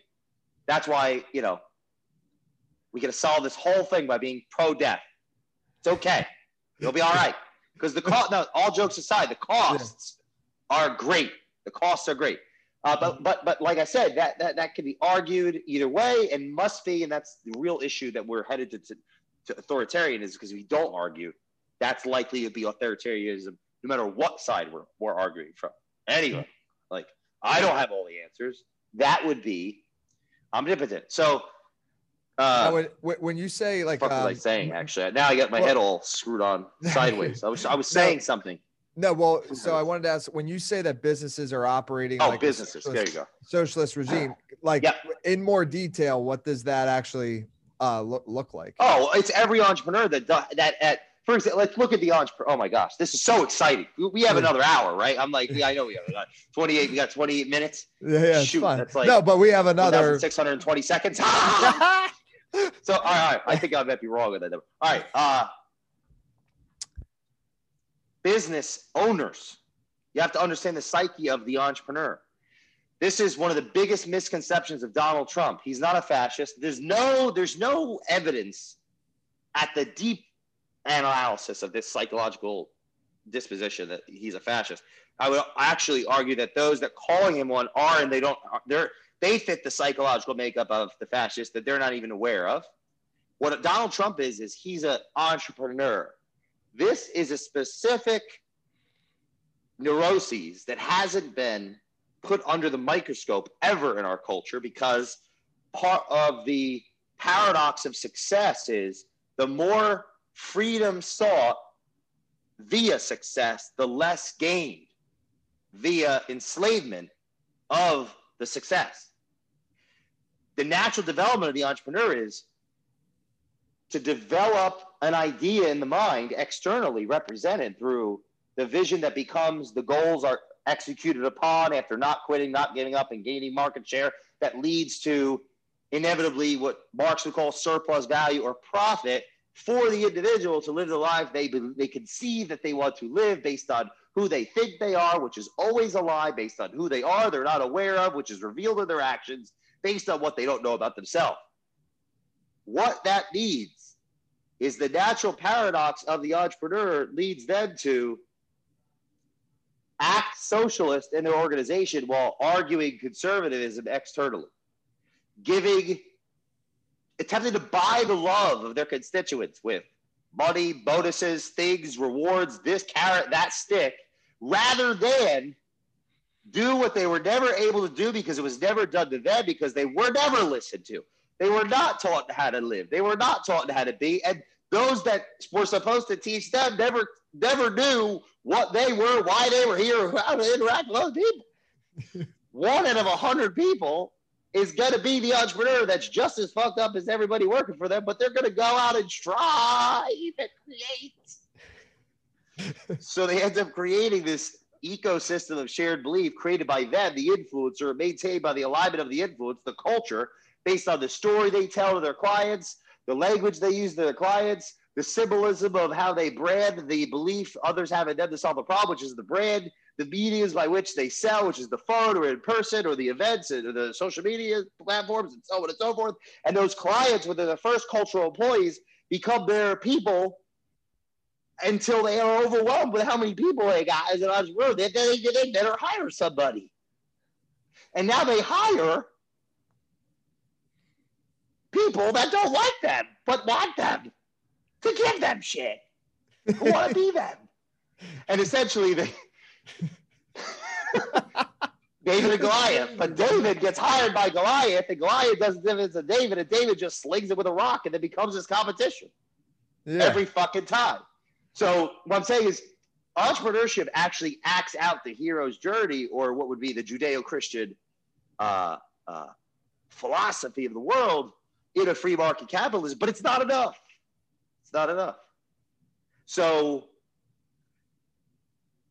what's a solution? Well, I, I believe the solution is actually the, the, the convergence. And I, I'm going to go into another thing that ties this.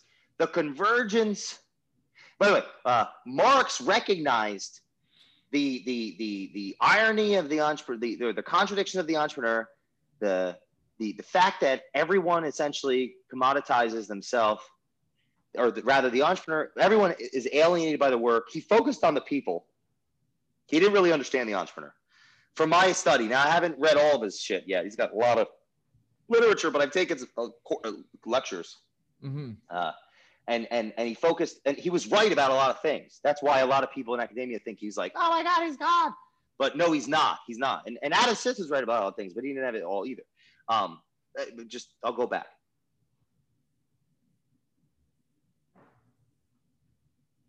Think of like the familial conflict that people have.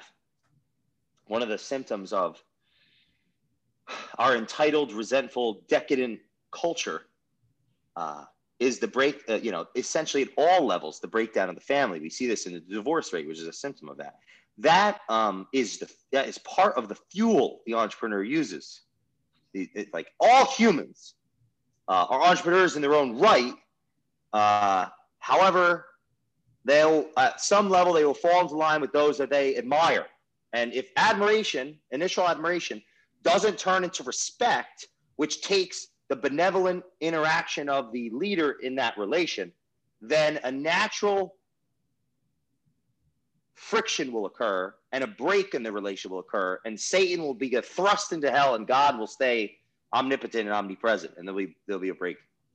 And so what I believe must happen in our, in our free market capitalistic culture to solve symptoms of the nat would it be the problem I haven't really thought well the problem could never be solved until we evolved into something that wasn't human, which is inevitably going to happen if we're here, like we as in the human race. But is to work that system out, academia has to converge with business, and it has never. It's been siloed in its own thing.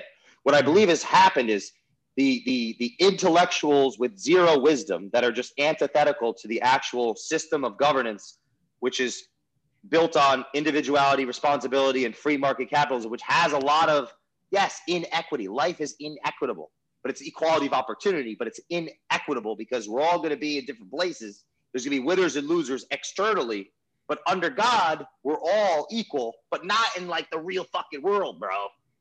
And because people don't believe in God, like God is dead, as Hegel and Nietzsche said, we're at an inflection point in our human culture where all of the intellectuals, by and large, have bought into capitalism is not the way of the future. And the capitalists who are still unaware, imperfect, socialist in private, conservative in public, aren't fighting back because they're not looting and rioting.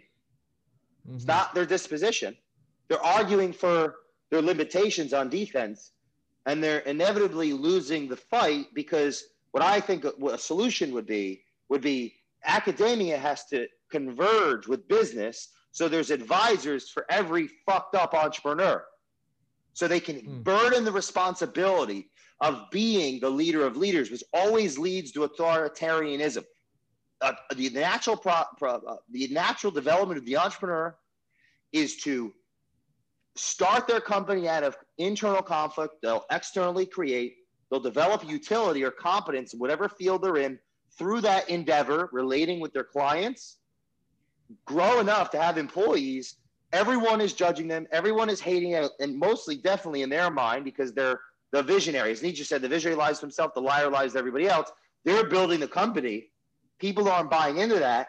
They eventually get to the point where they they have what can separate them from their peers in the past, where they're living in a different place, they're driving a different car, they have a different position, they have a different social social value, and that further alienates themselves from themselves, which they never understood themselves, which is why they put all their time and energy into developing themselves, which alienates themselves simultaneously, which, but, but, but by the way, creates the external world that all those they resent, which is the simpletons or the proletariats and the losers, the poor, get to, you know, build off of. So where people say, oh, well, capitalism makes everybody richer. Well, it does externally. It doesn't help the resentful proletariat or the masses or the poor, who then just spark the, the neurotic pride of the entrepreneurs, because it eventually becomes the conservative party. Like, ah, you don't understand us. We we, we help you so much. Yeah. And so the end game, and this falls, my theory is about something called the, two, the, the culture puzzle. The liar lid is in the middle. The culture puzzle is about the story and the symbols and language and mediums that create the influence necessary for culture to be aligned. But it, it really hinges on the hero, which is the individual and their, the, their honest lies. So a natural liar lid forms where the person's finally become what we perceive as externally successful, whether it's bit, and this is family, the father of family, the mother of family, like the, the leader of a family, you know, the they of a family, whatever, the, the leader of a family or the leader of a company or the leader of, of these people that, you know, hey, you got to do what we say. We're shutting everything down. They, they, they've attained that. And the neurotic pride congeals in what I call the liar lid.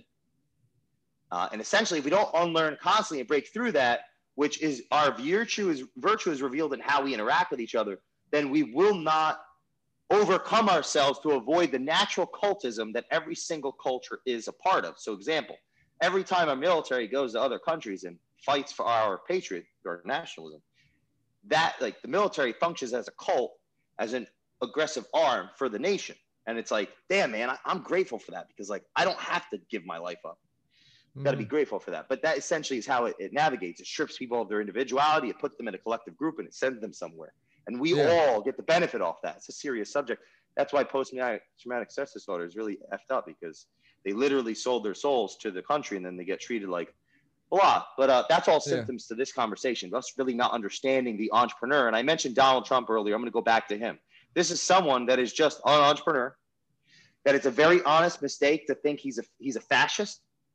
Uh, even if some, I'm not buying, I'm not, I'm not, I, look, it's possible people could create narratives for their own gains. It's very likely, but I'm saying that psychologically it, it, at the surface, anyone that is not seriously, serious, even that, that's subjective, right? That's, that's at, um, it's very easy to, to think that he's the incarnate of evil of America, but what he is, is actually an entrepreneur Mm-hmm. And the, the, the, the functionality of an entrepreneur is uh, inevitably they, they get to the point where you, and there's pros and cons to this, where people will, a natural yes man effect occurs where they're surrounded by people that will do whatever it is they say. This is in any company, in any resolution. I see it every single day in a small company to a company with hundreds of employees and beyond. And that reveals that the individual that actually is running it does not feel heard and does not know how to listen and is not honest with himself or with others. And those are big questions that take serious effort to actually get the answers to. And I'm saying our entire culture doesn't even understand or isn't even having that conversation at scale. And it would make a lot of sense how people would think that Donald was, you know, an authoritarian and all these things, but where that's misplaced is he's actually just an entrepreneur, um, and we don't understand entrepreneurs and our systems of governance that those want that people want to overthrow because they think that tearing the whole system down is actually the solution to our racial inequities, so-called inequities, period. Um, the irony is that would actually lead to the likelihoods where anyone, no matter if they look like Donald, talk like Donald, or look like Biden or talk like Biden, could become an authoritarian. And this really goes back to what I said earlier. Academia are, are brilliant people that understand that, that, that well, let's say we're all brilliant in different ways.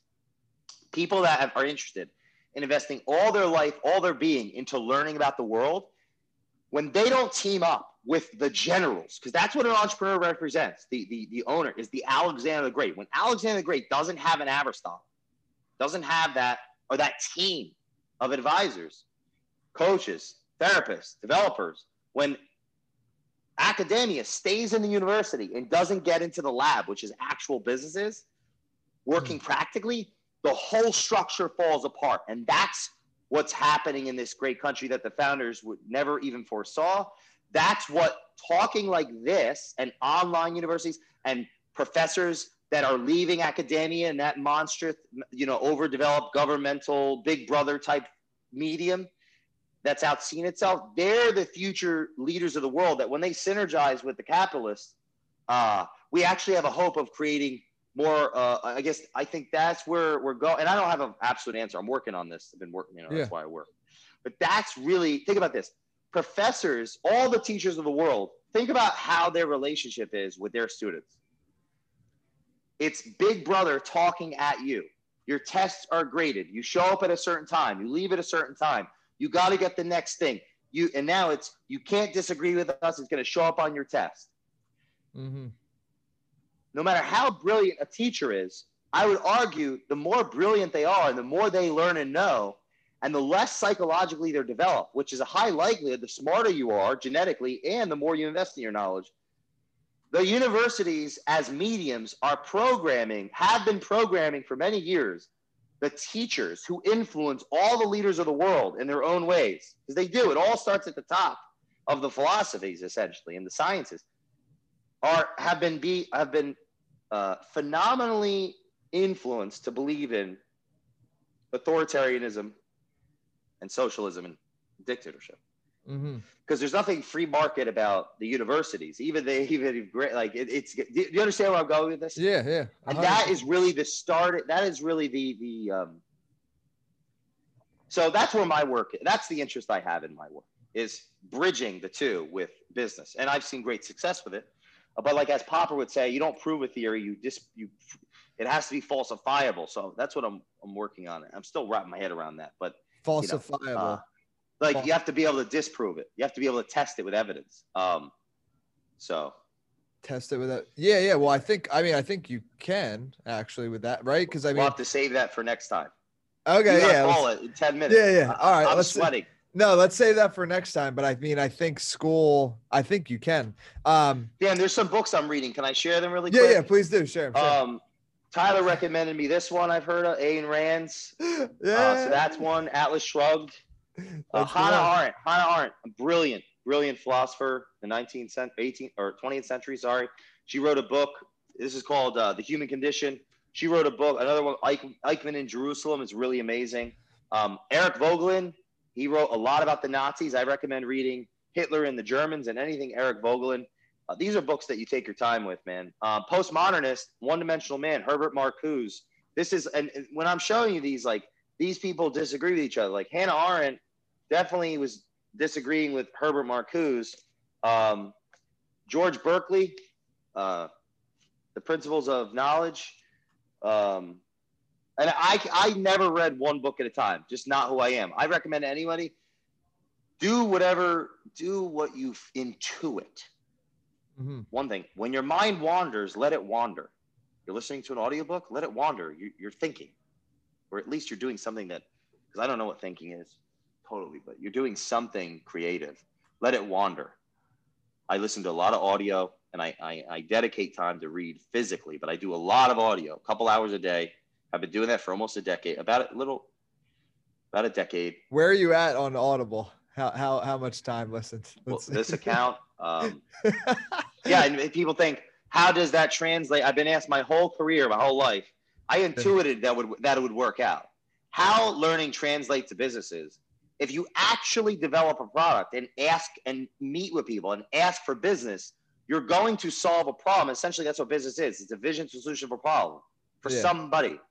And you're going to do very, very, very well. The more that you are able to solve and, the, and, and, and you leverage your networks to get in front of people that have more, you'll do more and get more with less. And this is a social opportunity for everyone. So it, it learning completely quantifies into one hundred percent money, because you work with more educated people, more abundant people, more or wealthier people, and so on and so forth. So reading is in, and writing and, and speaking, all of these things matter. And if you read, if you speak a lot and you don't read a lot or write a lot, you're essentially a sophist, demagogue. You'll be miserable and you'll be destroyed by David very quickly, because you're essentially Goliath. And the, the, the, the, all the days of the speaker are over. The, the podcast replaces the stage as a branding, marketing, and sales tool, all wrapped up in one. And uh, all of those that are that have been speaking for a long time and haven't shifted to these platforms are dead, and they don't even realize it. So the answer to your question is, uh, and I rec- go to the Culture Matters podcast and listen to interviews. Tyler's on there and a lot of awesome other people. Here's the um, profile. This this membership, Audible membership now, if you have the membership, I don't know what it is, ten bucks a month, twenty bucks a month. Now you get complimentary titles, yeah. over nine thousand. So I downloaded, I, I have purchased one thousand one hundred twenty-five books on this Audible account since twenty fifteen. I've downloaded eight hundred, because I have one thousand nine hundred twenty-five. I downloaded eight hundred. They're not free. Whatever the math is, whatever your me- membership times twelve divided by how many you download, that's the number. So it's two hundred forty dollars a year, and I have eight hundred. I, that's, I'm not going to do that. Yeah. So, okay, here's the uh, listening time total. eleven months, eight days, nineteen hours, and twelve minutes. We're almost at a year. Yeah. We're almost there. Year. I thought you were actually uh, already past the year. No, well, and I have, uh, I didn't do a lot of physical books until about two years ago or so. Okay. And it was always Audible. And, um, or it was a physical in the beginning, and then I moved totally Audible because it's, So quick, quick question for oh, you. I'm just curious. Yeah, I was going to show some more. Oh, this yeah, yeah. Just so, so, about. Some Karl Popper. I really recommend. Yeah. Now these books, you're not going to, you may not know what they're talking about. Good. Yeah. Look up words. That's what I do. What does, what is a word? A word is energy, because context. If you string together a sentence and a paragraph, you're going to see something others may not see. Now, if you see something others may not see that you can actually quantify, and ca- free market capitalism gives the individual the ability to quantify things other people can't see. So reading and writing and speaking and listening, they lower the margin of investment in whatever one's doing in business, whether employer or employer, and they increase the margin of what one could ascertain from a set, uh, from a perceived client. Um, unquantifiably, it comes down to what you're willing to ask for. And uh, always in business, in the history of business, One had to get to a certain level before they can get into a certain room. All that's over because the world is flat. The world is flat. So if one knows, basically, to be at the bottom of the pole where you don't have hundreds of employees and millions a year in, in, in overhead, and you but you can make enough where you can pay your bills and save, which takes time on its own right. I would argue anyone that focuses the majority of their time learning on their own will be able to be in a position where they can actually mentor the highest level person in their whole industry. If they do it, if they focus for six months, a year, year and a half, and that's where they could do the biggest deal of their life. I'm living proof of that. I have done that and continue to do that. And anyone can listen to that on the Culture Matters podcast where I interview my potential clients. Mm-hmm. That's the social opportunity. Throw the race war to the side, throw all this to the side, focus on yourself while learning about those things. Bring those things back. Don't just be, you know, head to the ground. If you, we, we need you, everyone listening, we need you to speak up. We need you to share your thoughts. We need you to disagree. So that's my two cents or eighteen cents on uh, on reading. I had more books to show, but uh, we'll do that next time. Yeah. What yeah. were you going to say? No, yeah. no, I'll, I'll hold that question for next time. That'll be good. So oh, I'm excited. Got to listen to the next one to get the question. um, so Culture Matters podcast and w- anywhere else people. The can- Culture Matters podcast. Just go there and subscribe. And this is how you're going to do it. Every episode you listen to, I am acting out humility. I have my own thoughts and opinions and things. It's an interview. Uh, it, that's the frame. That's people invested in. So I prepared for a few hours and I'm asking questions because I want to learn and I don't know where I'm going. So when you listen to it, listen to what they're not saying. Listen to what the guests are not saying and enjoy the show. I just go subscribe there. That's it. One place. Perfect. You like me, you'll find me. I don't actually, um, I have zero investment in that. But do that with me. Learn with me. That's what I would say. Yeah. Until next time, brother. Thank you, Tyler.